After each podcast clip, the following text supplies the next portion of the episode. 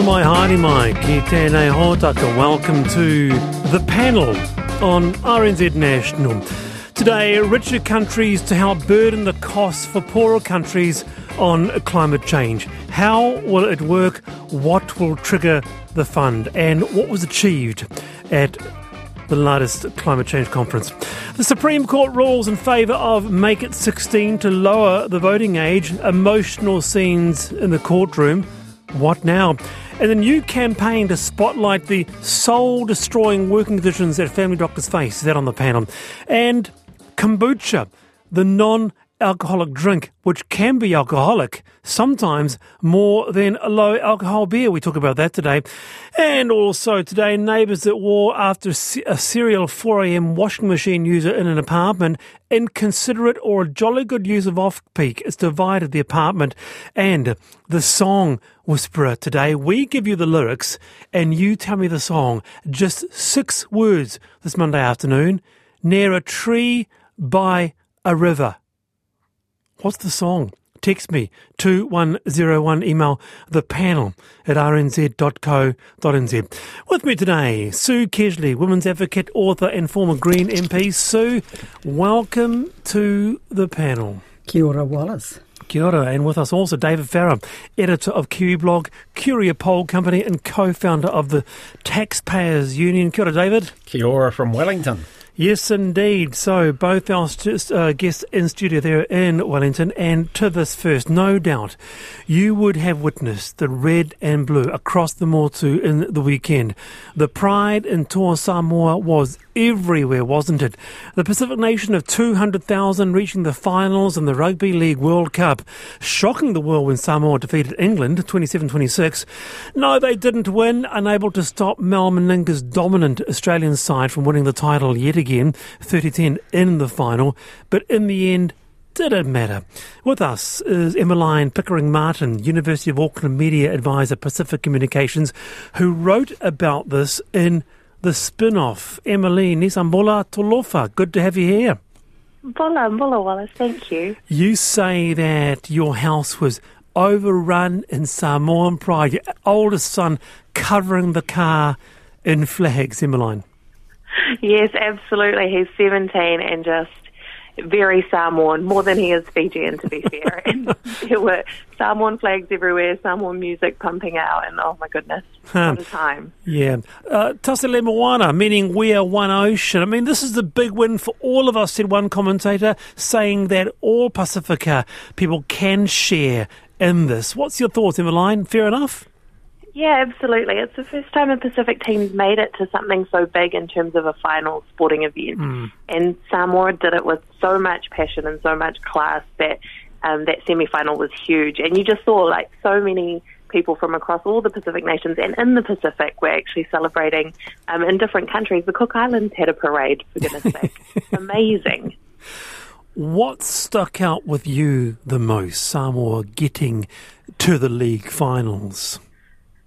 Um, I think it's the kind of the idea that we can all get behind a nation so much and so quickly, like the community rallying um, in Tamaki Makaurau alone was huge. We had, you know, uh, for West Auckland um, for the Saturday afternoon kind of parades and stuff. It was done in two days. Like that was massive organisation and really quickly. I mean, it just showed how local councils and boards and stuff can get together yeah. um, and break their own rules and have really safe, wonderful places for families to celebrate together. And I think that was a really big thing for me watching everyone celebrating. I just I don't know about you, so let's start with you. Just uh, the the pride was, uh, you know, just you could see it everywhere here. I was you know, out near West Auckland, and it was just palpable. What about you? Did you notice the uh, the flags uh, blowing? Notice it. Um, was everywhere in Wellington, um, and we were coming home from dinner and got caught in this parade of Samoan supporters for about half an hour.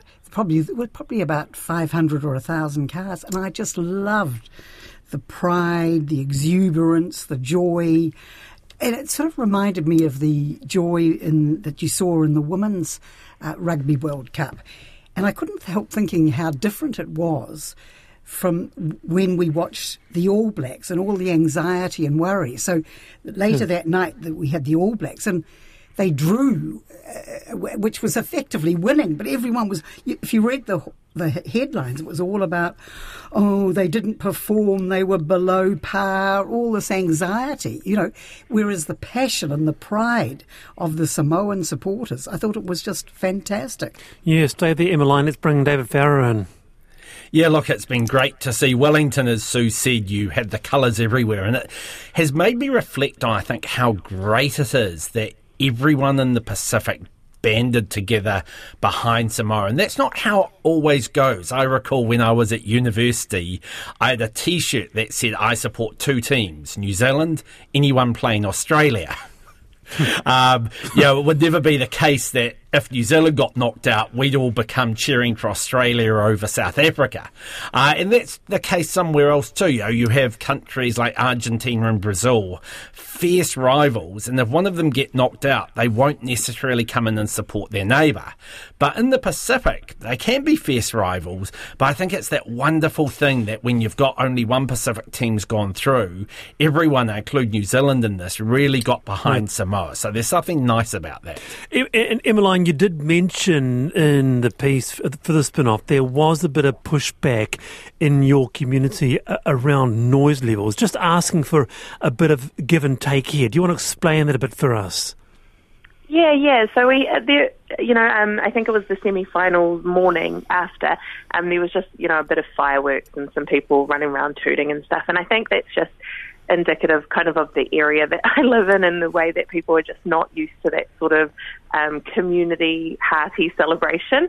But the the whole, I guess, you know, when we see celebrations in Mount Eden, for instance, after the All Blacks win, those go on and they're very loud and people are walking the streets and that sort of thing. But it's very close to, I guess, the stadium, so our little, little outer suburbs aren't quite used to that. Right. Yet. But um, yeah, I think people kind of got used to it over the week. It was a very long week of celebrating, going to go on for a little bit. So I'm glad anyway. It's beautiful to see so much joy coming from our Pacific community. And just a reminder for those in the quieter suburbs to just be mindful and do notice that it's a, it's a rare uh, occasion of celebration, I guess. Huh? I mean, it's an extraordinary result, Emily. And I, as I said, such a small nation with a much smaller sport infrastructure. You know, here you got a nation of 200,000 people. I mean, imagine the infrastructure that the UK has. The question now is how to entrench that type of support, Emmeline? Yeah, yeah. I think um, I was reading a couple of articles over the weekend that were saying if we want, you know, the same kind of results, we'd support uh, English, New Zealand, and Australia because they have that sort of resourcing. But if we want to change how we see rugby league and even rugby, we'd put more resourcing into the Pacific and into our um, second tier nations, third tier nations. So, th- yeah, I think looking at it now, we can see we've got all this groundswell of support. Why not reallocate some of that resourcing to our smaller nations and give them the boost that they need to be real competitors? They are real competitors, but. Mm you know, when you've had money thrown at you and really great um, training facilities and nutritionists and that sort of thing, obviously you're going to have some sort of edge, but um, there's nothing like the Pacific Heart. So, yeah, give us some resourcing and we'll be just right. great next time. Yeah, Boyd said, uh, it seemed to me Samoa celebrated the occasion as much as the result. It was a refreshing attitude. Just finally, Emmeline, so you, you, you're in your house, the oldest son has covered the car in flags, and in the end, it was Australia's day. They were, you know, they're pretty dominant. How was the mood in the house watching the final?